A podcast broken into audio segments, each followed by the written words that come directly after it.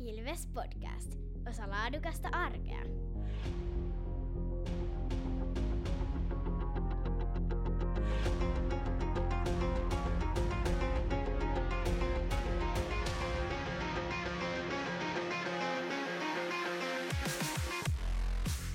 Morjes, morjes ja tervetuloa jälleen Ilves-podcastin pariin.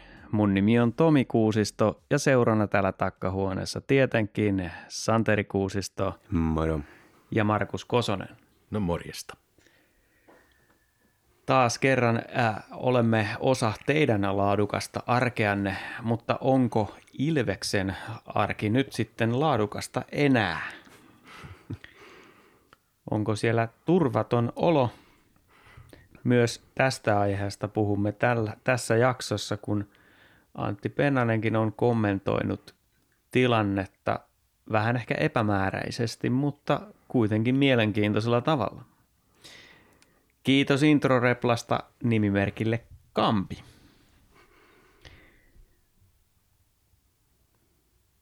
Tässä jaksossa myös aiheena tilastot, josta on paljon parran pärinää tuolla teillä Turuilla, kun on siirrytty liikassa tällaisiin tekoälyn tai automatiikan tekemiin tilastoihin siitä, että ennen vanhaan pistettiin ruutuvihkoon merkintöjä ja se ei taida ihan nyt välttämättä toimia sillä niin kuin pitäisi ja onko se nyt sitten hyvällä mallilla vai ei ja mihin se vaikuttaa.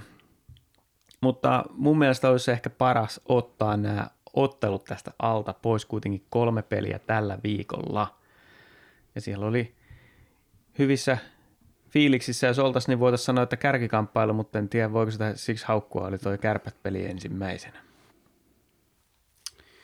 Joo, kärkikamppailu tai, tai mikä nyt sitten olikaan, niin tota, oli tosi, tosi mielenkiintoinen peli, että mitenkä, mitenkä Ilves pystyy haastamaan Oulun kärppiä, että, että heillä, heillä kuitenkin suhteellisen hyvissä, hyvissä kantimissa kanssa peli tällä hetkellä.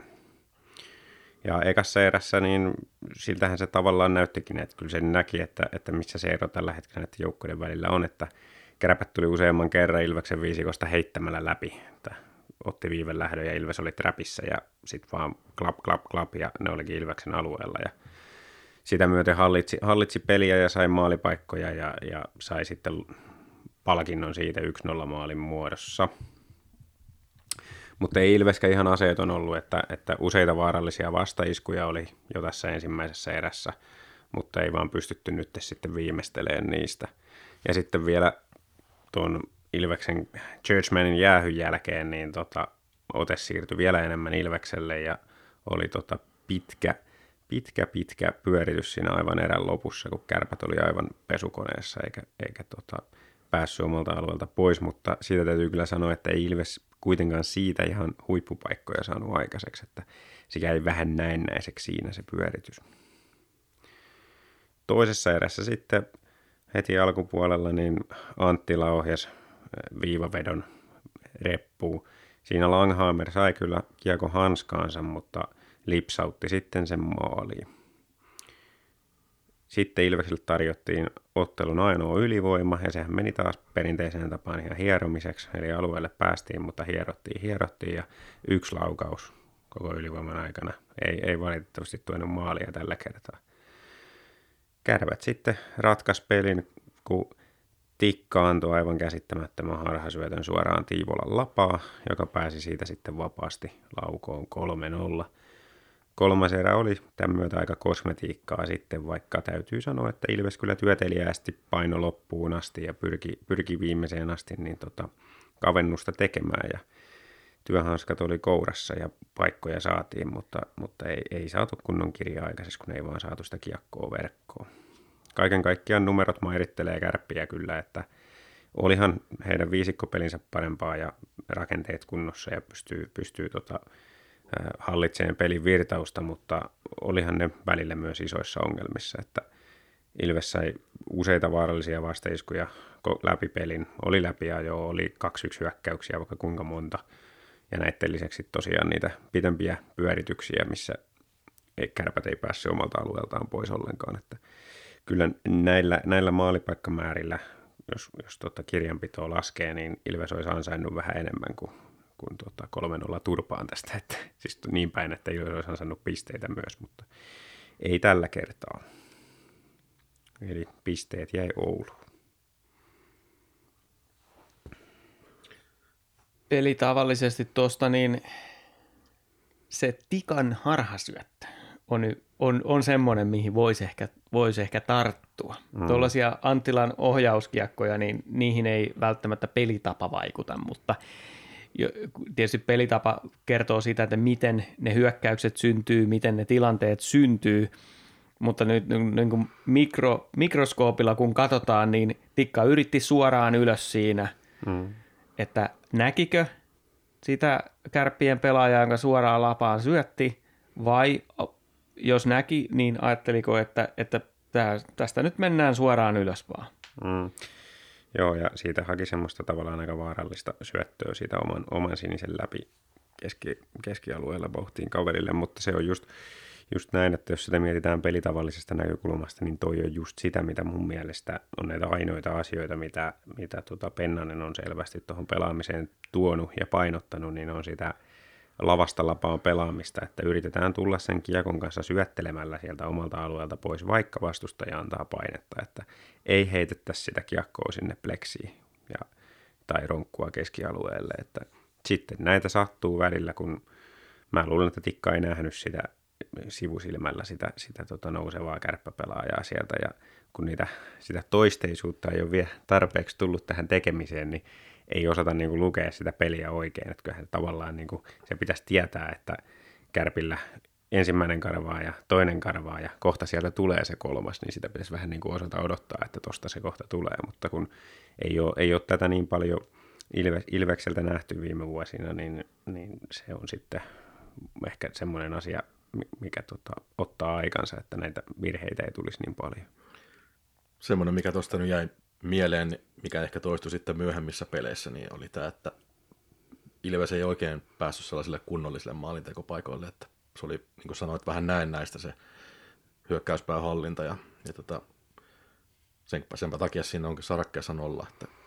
Niin, siis, ja siis mun mielestä se niin kuin ennen kaikkea se, mä sanoin tästä viimeksi, mutta se, että, että kun Ilveksen, Ilveksen maalipaikat tulee vastustajan virheistä, että, että sen hyökkäys alueen hyökkäyspelin kautta pystyttäisiin, ja parhaimmillaan joissakin peleissä pystytäänkin luomaan maalipaikkoja, ja se on niin kuin yksi, yksi mahis, mitä voidaan hyödyntää, mutta, mutta tuota, muuten niin se on aika pitkälti sitä, että, että jos kärpät antaa harhasyötön tai ylihyökkää, niin sitten Ilves pääsee vastaiskuun ylivoimahyökkäykseen, ja nämä oli ne, mistä ne maalipaikat tuli tuossa pelissä, että se näin näin hallinta siellä hyökkäysalueella ei niinkään ollut sitten se, mikä, mikä niitä maalipaikkoja toi. Se on vähän, nyt alkaa muodostua teemaksi tässä koko liigassa, toi, kun maalimäärät on vähäisiä, niin kaikki, kaikki joukkueet on melkein hyviä puolustaa sitä parasta mm. maalintekosektoria. Kyllä. Että se, en ole tietysti kaikkia muita pelejä katsonut, mutta se, että noista maalimääristä voisi, voisi sen verran maali odottamista päätellä, että se on haaste muillekin kuin Ilvekselle, mutta se on ihan selvästi näissä kaikissa kolmessa pelissä oikeastaan se suoraan sinne – ilman, että vastustaja tekee sitä virhettä, niin sinne parhaalle sektorille pääseminen pyörityksen kautta niin tuntuu mm. olevan vaikeaa. Se on, että se on sitten melkein niin, täytyy niitä, niitä tota, sovittuja pelejä olla sillä tavalla, että, että sinne oikeasti mennään ryminällä sinne maalin eteen samaan aikaan, kun se kiekko sinne lyödään, ja sitten vaan to- toivotaan, että se pomppaa sopivasti jonkun lapaan, että hirveän vaikea sinne on mitään suoraa syötöstä vetopaikkoja pelata, pelata tota, keskelle sektoria. Että suurin osa joukkueista osaa puolustaa sen verran hyvin, että se on vaikeaa. Hifkiä vastaan taas sitten Ilves osas mun mielestä puolustaa aikasten hyvin, koska Hifki sai kyllä pyöriin sen todella, todella pitkään. Melkein koko ottelu pelattiin Ilveksen päädyssä, mm. mutta silti viisi maalia oli toisessa päässä. Kyllä. Ja tässä ottelussa no, alussa saatiin pari maalipaikkaa. Mun mielestä se alkoi ihan, ihan ok, mutta sen jälkeen se alkoi takkuamaan. Ylipäätään hyökkäyspeli oli Ilveksellä aika vähissä tässä pelissä. Ää, tietysti suurin syy siihen nyt varmastikin on se, että oltiin niin paljon siellä boksissa. Ja onneksi oli Hifki nyt vastassa, kun tuli tällainen, tällainen ilta. Ja vähän nyt voisi sanoa, että melkein jopa käy sääliksi tota Hifkiä, kun se niiden ylivoima, niin on ylivoimia ja on, on huonoja ylivoimia ja sitten on huonoja ylivoimia. Niin se näyttää oikeasti siltä, että niillä ei vaan ole minkäänlaista itseluottamusta. Että se ei, sellaista löysää siirtelyä, vedot, tuntuu, että ne vedotkaan ei oikein lähde kovaa eikä suuntaansa, eikä, et, kun mä oon kritisoinut Ilveksen ylivoimaa tai verrattuna tuohon Lukon vastaavaan, niin et, ja aikaisempinakin vuosina, joku vuosi oli KKlla oli liikan ylivoimasti paras ylivoima, niin ne näyttää ne parhaat ylivoimat sellaisia, kaikki liikkuu, se on hirveä karuselli menossa siellä. Mm. Niin se Hifkin ylivoima, siitä puuttuu niin kuin semmoinen tahto, siitä puuttuu intohimo, tahto, sellainen voima, millä tehdään niitä maaleja. Se, sellaista halutonta odottelua, että jotain tapahtuisi, mutta mitään ei vaan niin kuin, et Ilveksenkin alivoima oli vähän sellaista, että, että yrittääkö ne tosissaan vai niin kuin, siis se oli todella surullista katteltavaa, että meillä on, Hifki on tämmöinen nyt tänä vuonna tässä liikassa. Joo, siinä on niinku, niinku se, että jotenkin kuvasi sitä, että ylivoimalla ne hyökkäjät ei oikein tunnu saavan sitä pyöritystä käyntiin. Sitten kun ne päätyy ottaa viivasta tukeen, niin ne heittää niin ihan älyttömän rokulisyötä, joka menee viivasta ylitte. Et jotenkin semmoinen, että pakit ei, tai siis hyökkäjät ei saa niistä pakeista oikein, oikein niin kuin tukea ja pakit ei oikein saa hyökkäistä tukea. Et se on vähän niin kuin että se ei periaatteessa ole ylivoimatilanne, kun ne ei oikein saa pelata yhteen. Hmm. Piti sanoa tuosta kans hifkihallinnasta, että laukausmäärähän oli ihan älytön. Ne lauko aivan tajuttoman määrän vetoja tuossa pelissä, mutta melkein kaikki ohi maali. Mm. Ja se, siinähän toki siis yksi on tietysti se, että niiden itseluottamus on ihan nolla, niin silloin ne vedot lähtee mihin sattuu. Mutta toinen oli just sitä, että Ilves puolusti koko pelin tosi hyvin. Mm, niin kuin jolloin, mä viittasin tuossa, no, että nyt Ilves oli se, joka puolusti sen maaliedusta hyvin. Kyllä, ja se aiheutti sen, että aina kun Hifki oli, pelaajat oli vetämässä, niin siinä oli joku Ilveksen maila siellä tota, vähän, vähän häiritsemässä tai blokkaava pelaaja edessä, jolloin yrit, pitää yrittää se veto saada siitä ohi ja se menee sitten helposti maalistakin ohi. Että ne oli kaikki niin kuin häirittyjä. Ilveksellä oli paljon vähemmän vetoja, paljon vähemmän maalipaikkoja, mutta ne maalit tuli sitten sen takia, koska sai vetää rauhassa. Siinä ei ollut ketään häiritsemässä silloin, kun Ilveksellä oli maalipaikka. Ja kaikesta tästä negatiivisuudesta huolimatta, mikä, mikä on mediassa Ilveksen ympärillä pyörinyt, niin tuntuu, että Ilveksellä oli reilusti parempi itseluottamus. Mm. Se, että semmoinen Kontiolan suupasu sieltä siniviivan suunnalta tulee, tulee menee kuitenkin sinne ylä, ylänurkkaan. Niin, että kyllä. Ei mene ohitte ne ratkaisevat tilanteet. Mm, et, et, kyllä se on niin kuin Ilveksellä ihan vielä tässä niin kuin tämmöisessä normaalissa balanssissa se, että välillä tulee tuommoinen kärpät peli, kun ei saada paikoista sisään, vastustaja puolustaa hyvin ja sitten taas tulee tämmöinen hifkipeli, jossa paikkoja on vähän, mutta – vähän parempia ehkä, ja niistä tehdään sitten ne maalit. Mutta kyllä tuossa Hifki-pelissä tuli se Myrrän ää, toisen vuoden niin kuin, niin kuin Ilves mieleen, että erinäisissäkin peleissä, että pyöritään koko peli omissa ja sitten vaan pistetään kaikki, kaikista paikoista itse maan. Hmm, niin. että, Siinä oli just se ero siihen kärpät-peliin yksi iso ero, nämä oli kuin yö ja päivä nämä pelit muutenkin, mutta siis yksi iso ero oli se, että Ilves ei saanut niitä pitkiä hyökkäysalueen pyörityksiä. Ei, ei millään, että mutta kun, kun, siihen kyllä vaikuttaa tuo jäähymäärä ihan Joo, vaikuttaa, se vaikuttaa tosi paljon ja, ja Hifki oli kova painiin siellä kulmissa, niin se, se, oli, se, oli tosi, sehän oli hirveä painipeli koko, koko mm. peli, niin se on yksi kanssa siinä, mutta se, että kun kun tosiaan Ilveksellä ei ole sitä niin kuin pelitavallista selkärankaa siihen, että pystyttäisiin hallitsemaan sitä kiekkoa yhtään missään muualla kuin mm. siellä hyökkäysalueella, niin jos siinä ei onnistuta, niin sitten sit, sit pyöritään sit, omissa. Sit pyöritään omissa koko peliä isketään vastaan, mutta silläkin voi voittaa. Niin kuin me Myrrenaavilta hyvin muistetaan. Ja ratkesko maalivahtiin? Niin, no ei se Halonen nyt kuitenkaan mikään hirveän hyvä ollut pelissä, mutta tota, hmm. että ky- kyllä se jollain tapaa ratkaisi, että se viisi maalia on kyllä, kyllä niin kuin siinä mielessä aika paljon noihin paikkoihin nähden, että kyllä siinä maalivahtia voi jonkin verran katsoa. Että. Niin, kyllä sieltä olisi huippumaalivahti, olisi yhden tai kaksi noista ottanut vielä kiinni, mutta hmm. Mutta tota, oli ne hyviä vetojakin ja sillä eikä nyt varsinaisia niin kuin, hörppöjä ollut yksikään. Että. Haluaisi olla joku 77 prosenttinen mm. torjunta suoritus, että se nyt ei ihan hirveän hyvä ole. Mm. Mutta jos t- tässä pelissä mä, mä tarkkailin erityisesti tätä pelitapaa, että miten, miten tämä Ilves nyt rakentaa näitä hyökkäyksiä. Oletteko te yllättyneitä siitä, että tässä vaiheessakaan vielä ei, ei ole tullut sellaista viivelähtökarusellia tähän mukaan? Kyllä mä oon yllättynyt sillä että, että silloin niin kun Pennanen aloitti, niin, niin kyllähän se ensimmäinen ajatus oli se, että nyt aletaan rauhoittaa peliä ja, ja pelaamaan niin semmoista että otetaan välillä se vauhti pois siitä ja otetaan rauhassa ja näin. Mutta sitten taas näin niin kuin jälkiviisaana, niin se, että kun on tajunnut sen, että tuo otteluohjelma on semmoinen, että ei kauheasti reenaamaan keretä, niin musta Pennanen on tehnyt ihan oikein ratkaisun siinä, että ei, ei oteta mitään noin isoa muutosta siihen. Että se on nyt priorisoinut sen, että, että pelataan lavasta lapaan, koska se on tavallaan niin kuin semmoinen – ää, jonka päälle sitten rakentaa myöhemmin helposti asioita lisää, mutta että ei, ei oikeastaan muuten niin kuin mitään tällaisia isoja muutoksia, koska tämä on muutenkin niin vaikea tilanne nyt pelaajille, niin, niin tässä kun ei ehditä reenaamaan paljon, niin parempi, ettei, ettei oteta mitään tuommoisia ihmeellisyyksiä siihen, että pelataan sitä samaa lätkää kuin on aikaisemminkin pelattu. Hmm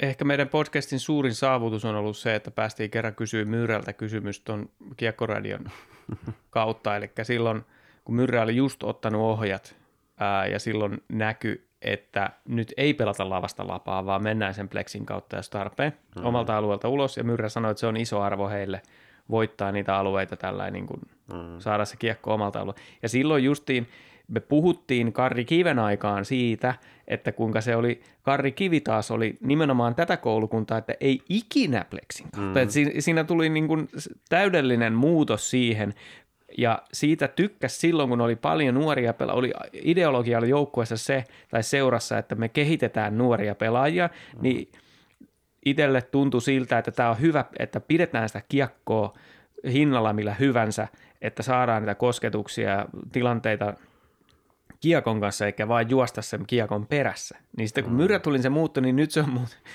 tai, tai hauska sillä että muuten pelitapa ei ole muuttunut, mutta sitten että tämä asia nyt sitten. Niin, tässä niin kuin sahataan päästä päätyyn tavallaan, niin kuin, että niin. kivi ja myrrä ja nyt taas sitten pennanen, niin ollaan koko ajan jommassa kummassa ääripäässä. Että joko ei heitetä ollenkaan plexin kautta tai sitten se on se defaultti-alueen voittaminen tärkein juttu.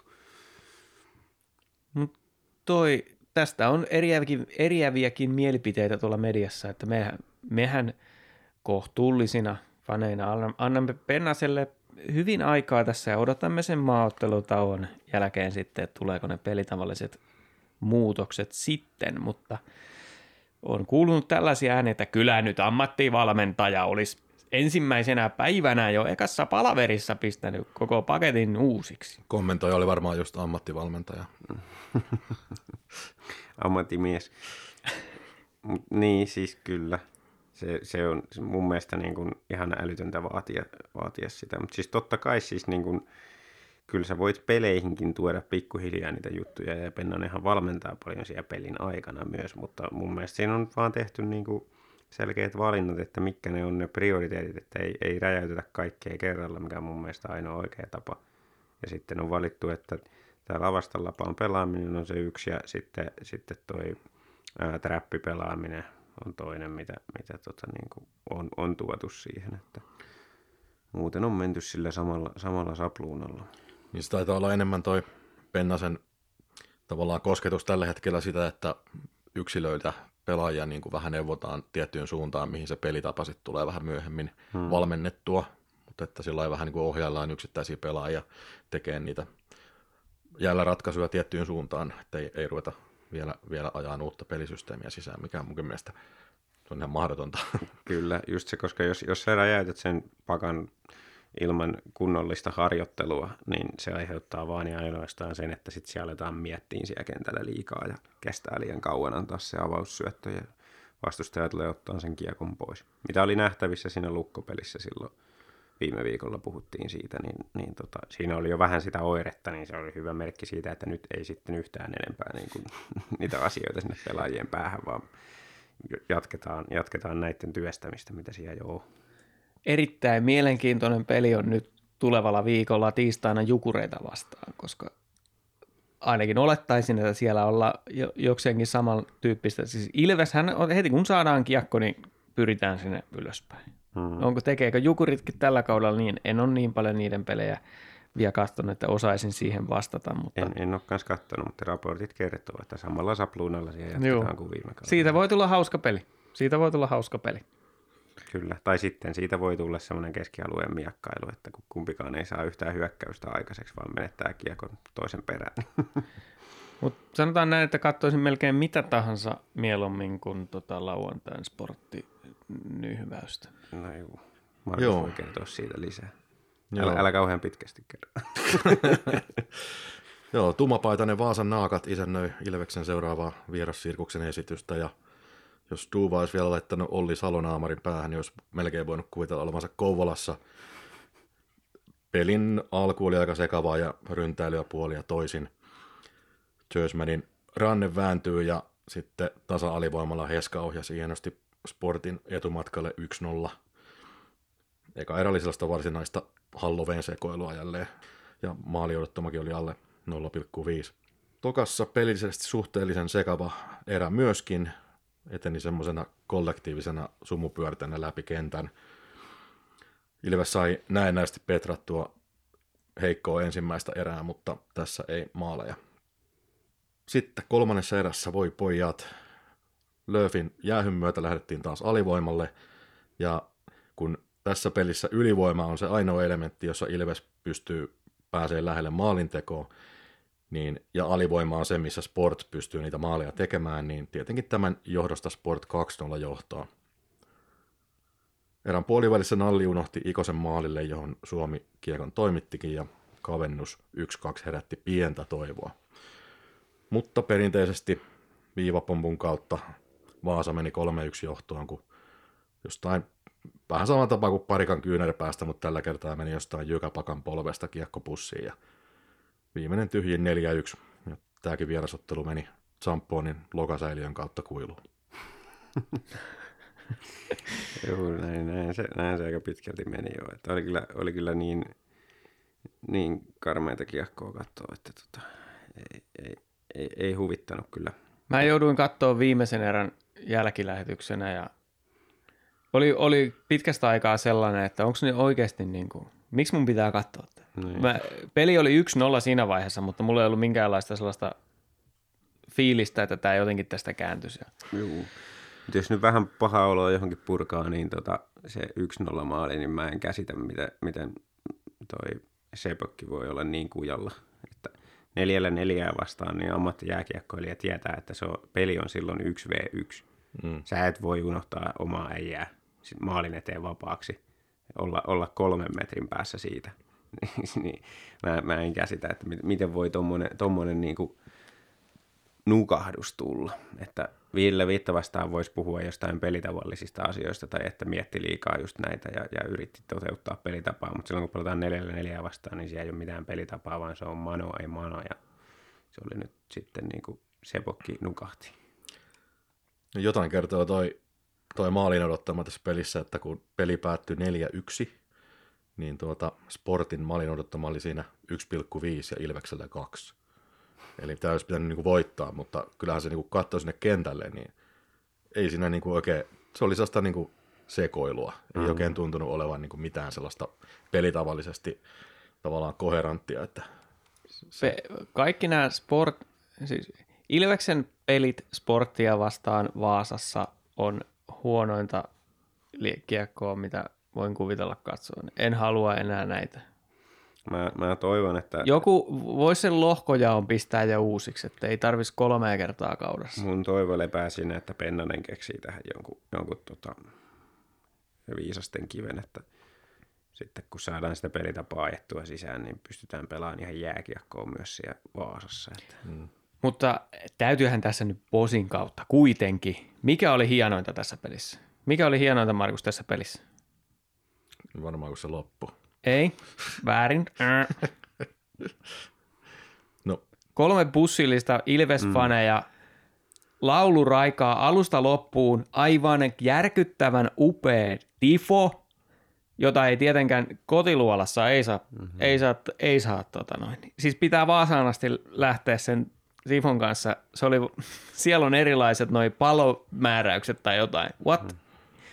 Ihan käsittämätöntä, mutta fantastista, fantastista tuommoinen jääkiekkokulttuurin levittäminen. Ja sitten se, että Vaasassahan on hyvät fanit itselläkin, niin todella hienolta kuulosti tunnelma siellä hallissa. Oli kyllä mahtava meininki ja sitten vielä se, että, että siellä Vaasassa ymmärretään sen päälle, että, että kun tunnelma on katossa, niin, niin tota, silloin ei mitään pelikatkomusiikkeja soiteta, että, että siellä annettiin sitä tilaa ja estraadia molemmille kannattajapäädyille ja lähti, lähti kyllä komeasti, että oli, oli tosi siistiä kuunnella, että sitä, sitäpä siinä oikeastaan sitten enemmän kuin ei sitä peliä oikein jaksanut katsella, niin kuunteli sitten sitä yleisön pauhua, että hienosti jaksovat Ilveksen porukka vetää loppuun asti samalla, samalla tota, äänenpaineella, vaikka peli olikin karmeita kuraa ja turpiin tuli. Onneksi tekivät sen yhden maalin kuitenkin, että mm. pääsivät sitä juhlimaan. Että, Hetken sai tuulettaa. että kiitos, kiitos osasto.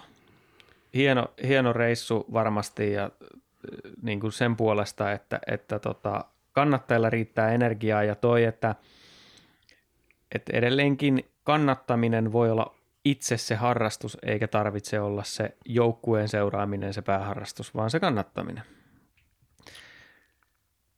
Joo, mutta sellaiset pelit nyt, ja Ilves on nyt siellä seitsemän liigassa, muistaakseni on piste keskellä. Se, Me ollaan Tapparan kanssa tasoissa, niin se nyt on aika sama kuinka päin ne menee viides vai kuudes, mutta kuitenkin kymmenen ottelun kuntopuntarissa siellä kymmenen.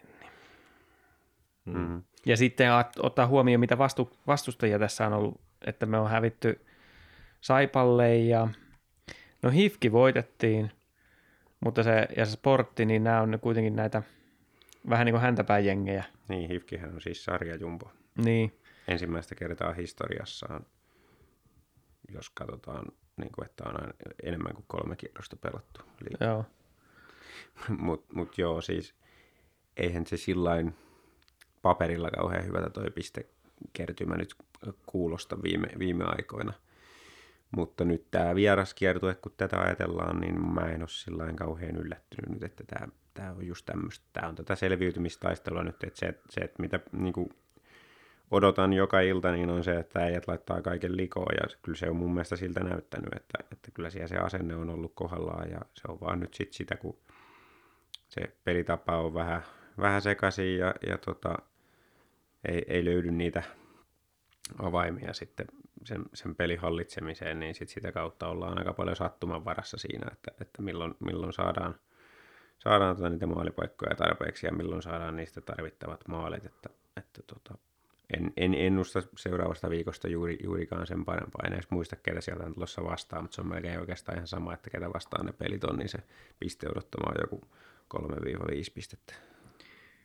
Tuossa sarjataulukosta sen verran, että siellä lukko alka, on alkanut vähän repiä jo kaulaa, kun taas sitten viisi viimeistä, niin, niin on ehkä vähän sen jäämässä junasta. Että toi nyt tasotti taas, helpotti sportin olotilaa, toi kun Ilves oli vastassa, mutta, mutta t- muuten se keskikasti on edelleen aika, aika tiukassa, että, että niin kuin viime jaksossa Markus sanoi, että, että yksi tai kaksi tappioa putkeen, niin siinä voi tapahtua isoja asioita, jos muut pelaa sopivasti ristiin. Mm.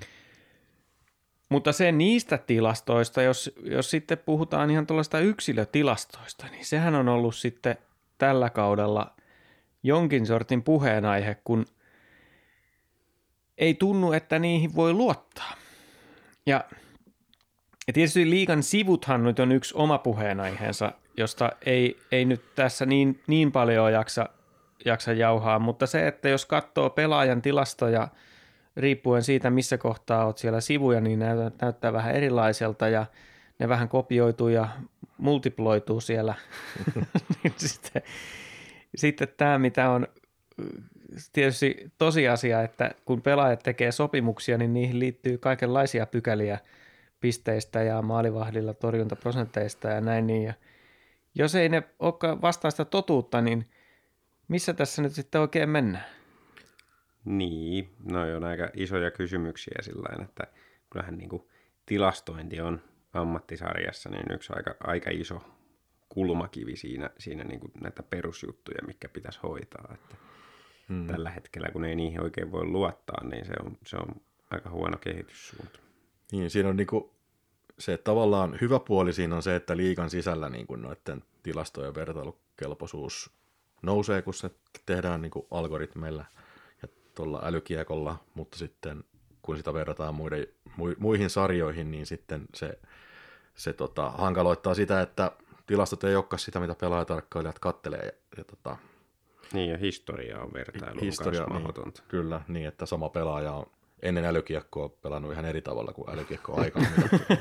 vähän outo. outo ja tota. no mä, mä sanoisin näin, että tässä on vähän sama juttu kuin ähm, esimerkiksi robottiautot. Että kun robottiautoista tulee yksi onnettomuus, niin se on maailmanlaajuinen uutinen. Mm. Mutta sitten kun katsotaan vähän isommalla otannalla, niin niitä onnettomuuksia tapahtuu vähemmän. Mm. Ja jos ajatellaan tätä tilastointia, tässä sen ratkaisee – rahahan sen ratkaisee tässä. Jos se oikeasti alkaa nämä virheelliset tilastot vaikuttamaan pelaajien ansaintakykyyn, niin sehän tarkoittaa sitten, voi tarkoittaa jopa oikeusjuttuja. Kyllä mä nyt pelaajana, jos multa vietäisi vaikka parikymmentä tonnia jotain bonusta, sen takia, että jo, joku algoritmi on sanonut väärin, hmm. niin kyllähän se, kyllä tällaiset asiat mä veikkaan, että sen korjaa sitten, jos ei se muuten korjaannu.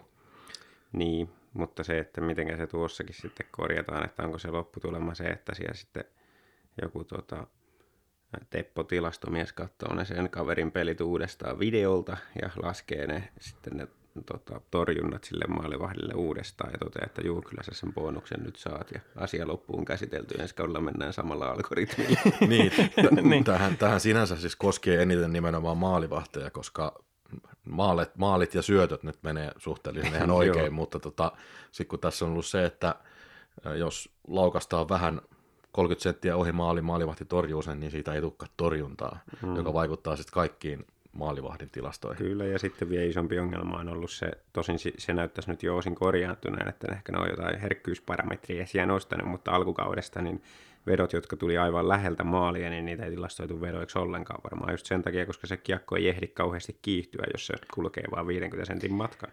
Joo, tätä oli vissiin korjattu, korjattu niin kuin tällä mm. viikolla, että, että nyt on niin kuin, tilastointi näyttää taas vähän niin kuin... Joo, ne laukaisukartat näyttää nyt ihan erilaisilta kuin ne näytti silloin alkukaudesta. Mut tähän täytyy kyllä sanoa, mulle tulee mieleen toi äh, joitakin vuosia sitten, kun tuli se sääntö, että äh, kun ennen vanhaan muuten Jonnet ei muista, että ennen vanhaan kiekko katsomoon jäähy annettiin vaan maalivahdin vetäessä sen kiekon katsomoon. Sitten muutettiin se niin, että kuka tahansa pelaaja vetää kiekon katsomoon, siitä tulee jäähy. Puolustusalueelta. Ei, niin kun, aluksi, ei, oli kun niin, aluksi se oli missä tahansa. Ja sitten tuli se, tulikin se tilanne tyyliin ekassa pelissä, että joku pääsi läpi ja jo veti yli ja verkkoihin niin jäähyllä. niin sitten siinä vaiheessa niin kun – sitten niin, oliko se niin, että aina kun keksitään uusi sääntö, niin kannattaa pelitestata se tässä korkeimmalla sarjatasolla.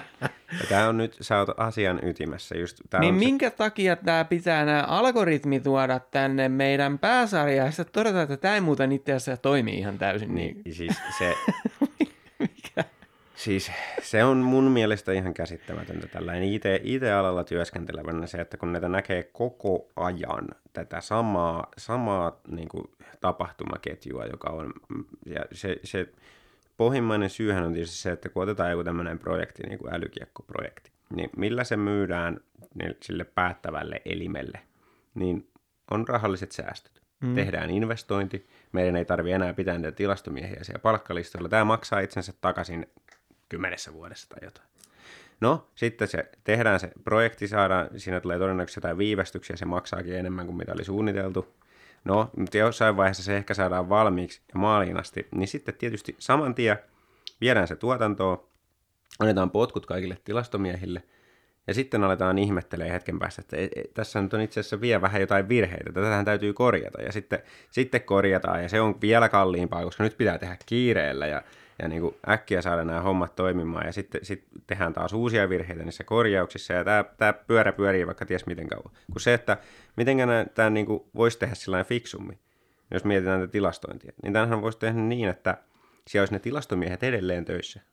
Olisi otettu tämä älykiekkojärjestelmä käyttöön ja ne tilastomiehet katsoo, että meneekö tämä nyt oikein.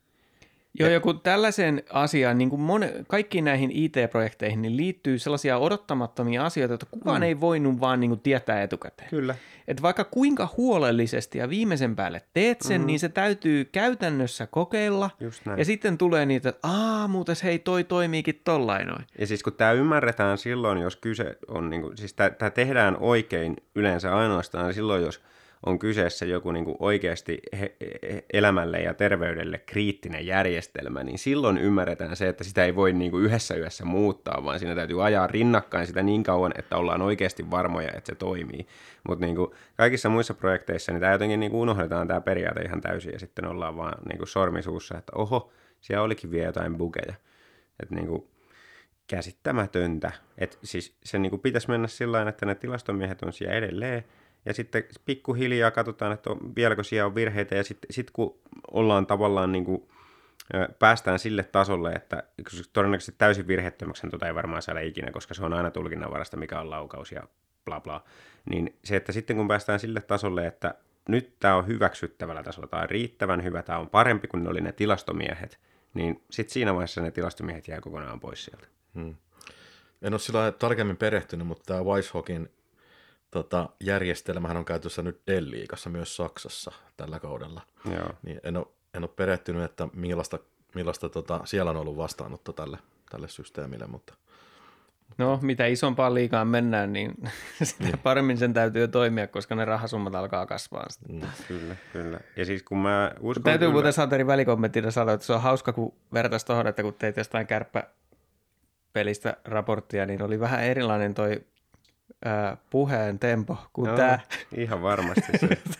IT-projektin pieleen meneminen. tämä, tämä on mulle niin sellainen henkilökohtainen asia kyllä, että kun näitä, näitä saa lukea lehdestä jatkuvasti erinäisistä IT-projekteista, mikä on mennyt, mennyt penkin alle, ja sitten kun ne on aina semmoisia, niin kuin, että siis mitä te oikein mietitte? niin. Miksi kaikkien pitää tehdä samat virheet samalla tavalla niin. uudestaan ja niin. uudestaan? Just näin. Mutta siinä, siinä on, no. Se on se, kun se, se sitä ajatellaan sitä niin kuin paperilla, että miten, miten tämä saadaan tämä investointi maksamaan itsensä takaisin mahdollisimman nopeasti. Ja siinä jää sitten huomiotta juuri se, mitä sä Tomi erinomaisesti sanoit, että aina tulee näissä projekteissa tulee niitä yllätyksiä ja niihin pitäisi niin kuin varautua. Niin. En tiedä, miksi niihin ei sitten varauduta. Ja, ja haluan antaa konkreettisen esimerkin, vaikka tämä, tämä kuulostaa ihan älyttömältä, mutta olen äh, sivusta katsellut yhtä projektia, jossa, jossa piti asiakkaiden kirja, kirjautua luoda tunnukset yhteen palveluun.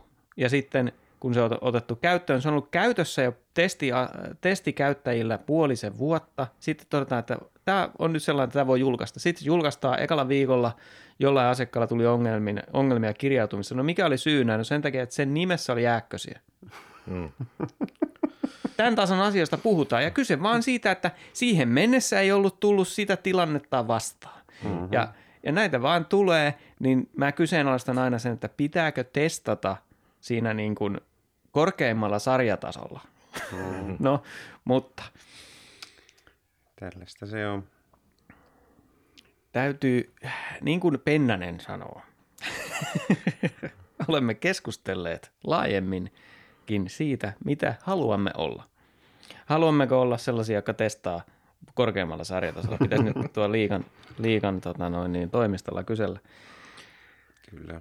Mutta täh, tällä siis viittasin siihen, että siirrytään seuraavaan aiheeseen. Eli Antti Pennanen on äh, opiskellut psykologiaa ja, ja tuota, hän on puhunut – vitsi kun mun unohdin katsoa, mikä se podcasti on, mutta varmaan löytyy podcast-palveluista, kun on Antti Pennanen antanut tällaisen syvä haastattelun jossakin, missä puhuttiin urheilun psykologiasta ja hän puhui nimenomaan turvallisuudesta. Ja nythän hän on näitä sanoja sitten toistellut haastatteluissa, kun on ollut vaikeaa ja mediahan tulee aina kysyä, että miksi te olette kriisissä ja miksi te olette tommosia kuin te olette. Mm. Um, miksi teit sen? Niin, miksi te hävisitte, kun teidän piti voittaa. Hmm. Niin puhetta on ollut paljon tästä, että pitää olla turvallinen olo, kun tulee sinne koppiin. Pitää hmm. kaikkien saada olla sellaisia kuin ovat. Niin tämä nyt herättää, herättää sillä todella paljon epävarmuutta ikään kuin siihen, että, että mikä se tilanne nyt oikeasti siellä kopissa sitten on ollut ja on, minkälainen kaos tästä valmentajan vaihdoksesta on tullut. Itse en odottanut mitään tuloksellista parannusta. Hmm. Me oltiin sarjakärjissä silloin, mutta minä odotin, että dippi tulee. Mutta nyt sitten tämä puhe siitä turvallisuudesta ja pelaajien tukemista. Pennanen sanoi, että nyt tärkeintä on tukea pelaajia. Tämä on yksi tapa, millä tuon voisi niin nähdä, on se, että tällä kaudella Ilveksen joukkueeseen on niin kuin enemmän ennakko-odotuksia kuin ehkä aiemmin. Ja pidetään Ilvestä yhtenä mestarisuosikeista. Ja kun tulee tällainen tilanne, missä päävalmentaja vaihtuu vähän yllättäen, niin siinä mielessä pelaajille voi tulla vähän epävarma olo siitä, kun niiden oma asema tavallaan hierarkiassa muuttuu yhtäkkiä ja sitten toisaalta niin on ulkopuolta tuleva paine siitä menestymisestä, niin halutaan ikään kuin leikata se pois siitä.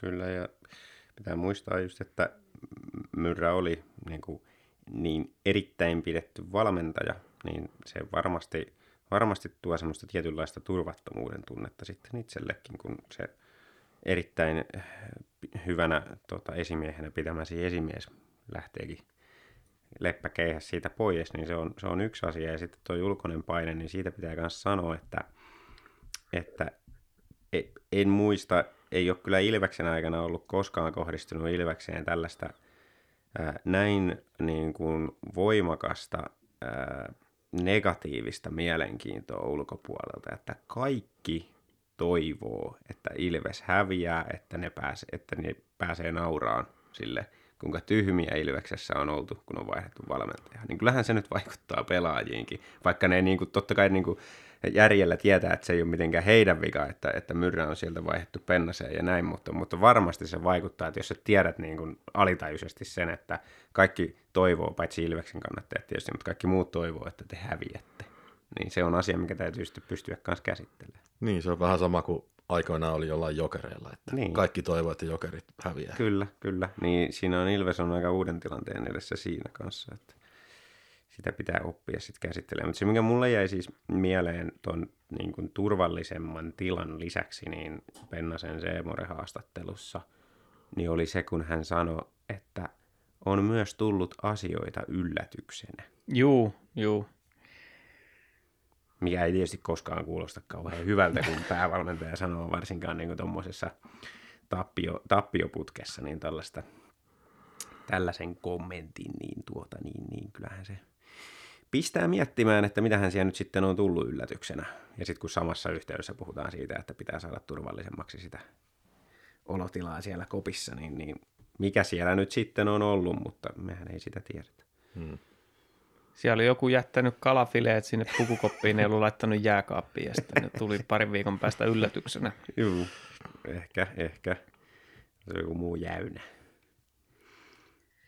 Mutta jos ajattelee pelaajan kannalta, ää, vertaisin tota menestyvään yritykseen. Jos on firma, jossa kaikki vähän niin kuin tietää, että hei, täällä on tota noin niin, en tiedä tehdäänkö me kaikki ihan täällä satalasissa töitä ja sitten katsotaan, että viivan alla jää hirveästi hilloa koko aika. Mennään ihan täysillä. Ja sitten tulisikin sellainen tilanne, että kaikki esimiehet sais potkut siinä vaiheessa. Hmm. Niin kyllähän siinä alkaisi niin miettiä, että mitäs nyt pitäisi tehdä. Niin. Ja jos taas tehdään tähän mikroskoopilla, taas katsotaan Ilveksen tilannetta, että tietysti pelaajat tietää sen, että kuinka hyvin se peli nyt meni, että teinkö oman suoritukseni niin kuin on sovittu ja onnistuinko niissä suoritteissa, mitä piti. Mutta kuitenkin tärkeintä on se, että mitä siellä taululla seisoo sitten lopuksi. Hmm. Ja jos ollaan sarjakärjessä ja sitten valmentaja lähetetään, lähetetään, lähetetään pois, niin miten se pelaajan pitäisi sitten ajatella, että meidän olisi pitänyt, mitä meidän olisi pitänyt niin tehdä, että se valmentaja, kun taas ajattelet, että silloin kun menee huonosti, puhutaan, että joukkuetta et voi vaihtaa, mutta valmentajan voit – niin tää, pistät nämä asiaa kaksi nyt rinnakkain siinä, niin miten se pelaaja näkee sen tilanteen, että me johdetaan sarjaa ja nyt Pomo sai fudut. Mm, niin. Olisiko ne halunnut vaihtaa tämän joukkueen, Niin. mutta ne voi vaihtaa vaan ton valmentajan. Niin kuin mitä meidän pitää tehdä? No mä en tiedä, mä ainakin tulkinut sen jotenkin niin, että tämän tarkoitus oli kuitenkin se, että haluttaisiin pärjätä playoffeissa paremmin kuin aiemmin. Joo, joo, mutta eihän se, nyt kun oli, jos ollaan syyskuussa, siihen on niin pitkä aika, että onhan se oletusarvo se, että se peli on parempaa silloin. Mm. Mä, mä ymmärrän tuon näkökulman, se on se kokonaiskuva, mitä tässä haetaan, mutta jos ajatellaan sen pelaajan kannalta, miten hän on mm. nähnyt sen oman tilanteensa siinä, mm. on se vaikea nähdä sitä, ajatella sitä vuosien jatkumoa ja kokonaisuutta siinä kohtaa. Niin, se on se päivä kerrallaan ajattelu kuitenkin pelaa, pelaajilla hyvin vahva, niin ymmärrän oikein hyvin tuon, mitä ajattaakaan. Mm. Mutta toivotaan, että Tää, kyllä mulla on käynyt mielessä se, että kuinka pitkä tappioputki pitää Pennasella tulla, että hän lähtee vaihtoon. No aika pitkä, koska on niin pitkä soppari, että se on aika kallista lystiä sitten laittaa pihalle. Että... Että kyllä siellä melkein Koskelaakaan sen pelaajiston vaihtaa. vaihtaa Niin, niin, kyllä mä melkein sanoisin, että Ilveksen pitäisi hävitä 20 peliä putkeen, että se lähtisi tällä kaudella. Siis se kynnyshän madaltuu kausi kaudelta, että viimeisellä kaudella se voi olla, että lähtee sarjakärjessä. No, voi olla. Voi olla. Voi olla. Mutta tällä kaudella ei lähde, että se on mun mielestä aika selvä. Ehkä siinä jotenkin nojattiin siihen, että, että vaikka tuo oli niin kuin äärimmäisen huono aika vaihtaa päävalmentajaa, niin ajateltiin, että kun kuitenkin peli suht hyvin toimii, niin ei se voi siitä hirveästi huonontua, kun tulee uusi valmentaja. Mutta mm. sitten taas ei ehkä ajateltu sitä psykologista merkitystä ja sitten ylipäätään sitä, että, että kuinka, kuinka vaikea niiden pelaajien on, on niin kuin tavallaan suhtautua siihen, että valmentaja vaihdetaan, eikä varmaan niillekään ole suoraan mitään syytä kerrottu siihen, että se, mm. se jää, jää johonkin kabinettiin se syy. Niin, no sepä olisikin mielenkiintoista tietää, että mikä, mitä tota, on puhuttu, mitä pelaajat tietää tai ei tiedä ja mikä se perimmäinen syy on. Että nythän oli taas, taas tota mielenkiintoista huhua heitetty, kun Seppänen heitti omassa podcastissansa, että, että olisi ollut mukamas näin, että, että Myrrä olisi houkutellut Eemeli Suomea ja Henkka Haapalaa ensi kaudeksi lukkoon. Mä en tiedä, onko tässä mitään oikeasti sen kummempaa perää, ja koska kyseessä on Seppänen, niin melkein on taipuvainen uskoa, että todennäköisesti ei ole mitään perää, mutta siinä on myös tämmöinen mielenkiintoinen ajatusleikki, että jos näin, jos jotain tämän tapasta olisi, niin olisiko se niin kuin järkevä syy sitten antaa potkut tällaisessa tilanteessa Myrrälle? Niin. Mä tota, ennen, ennen tätä Seppästä niin on kuullut huhuja tästä Myrrästä ja Lukosta ja sitten on ollut jotain puhetta myöskin tästä, että Myrrä olisi ehkä kisutellut jotain pelaajia sinne mukaansa, mutta tota, olen kyllä pitänyt sitä enemmän epätodennäköisenä kuin todennäköisenä, mutta, mutta jotain tämän tyyppistä siinä varmaan on ollut, kun se kuitenkin tuli, tuli sillain vähän niin kuin puskista, puskista mm. se homma. Se voi, siinä voi olla yksi joku tommonen elementti ollut. Toisaalta sitten taas just niin kuin, eikö se, nyt ole, se on suhteellisen normaalia, että, että tota, pelaajat seuraa valmentajaa, valmentajaa tota, uuteen seuraan. Tulee aina muutama, muutama pelaaja mukana huippuvalmentajilla. Niin totta kai siis Emeli Suomi on täysin poikkeuksellinen tapaus, kun kyseessä on meidän hieno, hieno kapteeni, joka on pelannut uransa Ilveksessä, niin, niin tota, olisihan se aivan karmea paikka, jos se siirtyisi liigan sisälle jonnekin muualle. Mutta tietysti taas sitten samaan aikaan, niin hän on pelannut myrän alaisuudessakin tosi pitkään. Että toisaalta Niin, oletko uskollinen ihmiselle vai instituutiolle? Niin, niin, että fanina se on helppo sanoa, että totta kai se Ilves, Ilves on se suurempi, mutta et sen voi yksilön puolesta tuommoisia päätöksiä mennä sanomaan, että, että se olisi huono ratkaisu. Toisaalta niin kun puhutaan Suomesta, niin se on varmasti kaikkien valmentajien, valmentajien unelmapelaaja ja sillä että varmasti se oma rooli joukkueessa ei hirveästi muutu, vaikka mm-hmm. valmentaja vaihtuu. Että. Kyllä.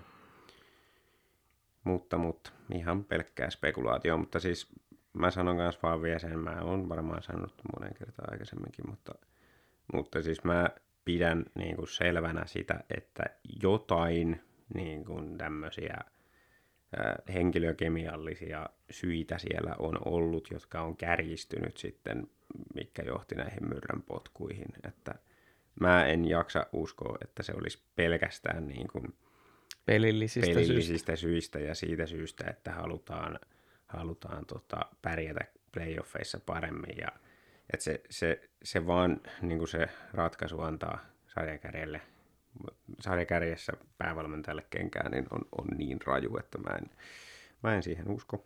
Ja sitten mä en myöskään usko siihen teoriaan, mitä on heitelty Turuilla ja Toreilla, varsinkin äh, muiden seurojen kannattajien toimesta, että, että Pennanen olisi vaatinut, että hän haluaa sitten heti, tai että ei vaatinut ja vaatinut, mutta siis, että ei olisi ollut mahdollista saada Pennasta ensi kaudeksi, jos ei olisi palkattu myös täksi kaudeksi, koska siinä tapauksessahan paljon loogisempaa olisi ollut se, että Pennanen olisi palkattu joku kehitysjohtajaksi tai pelaajakoordinaattoriksi täksi kaudeksi rakentamaan itselleen joukkuetta ensi kaudeksi ja sitten, sitten tota, olisi, tai ihan sama mikä suojatyöpaikka, mutta siis se, että ei sen olisi ollut pakko tulla mm. heti päävalmentajaksi. Ne onkin Pennasen kommenttien ja reaktioiden perusteella se oli vähän enemmänkin sillä, että pyydettiin – niin. Tai tehtiin sopimus ensi kaudesta, mutta sitten pyydettiin, että aloitetaan nyt aikaisemmin. Kyllä, ja Pennanen kokeneena päävalmentajana ja psykologiaa opiskelleena, niin hänelle ei varmasti tullut yllätyksenä se, että tämä on tosi paik- kova paikka pelaajistolle. Hmm. Eikä se, että tämä on tosi kova paikka myös Pennaselle, siis niin kuin vaikea tilanne. Hmm. Että ei varmasti olisi niin kuin halunnut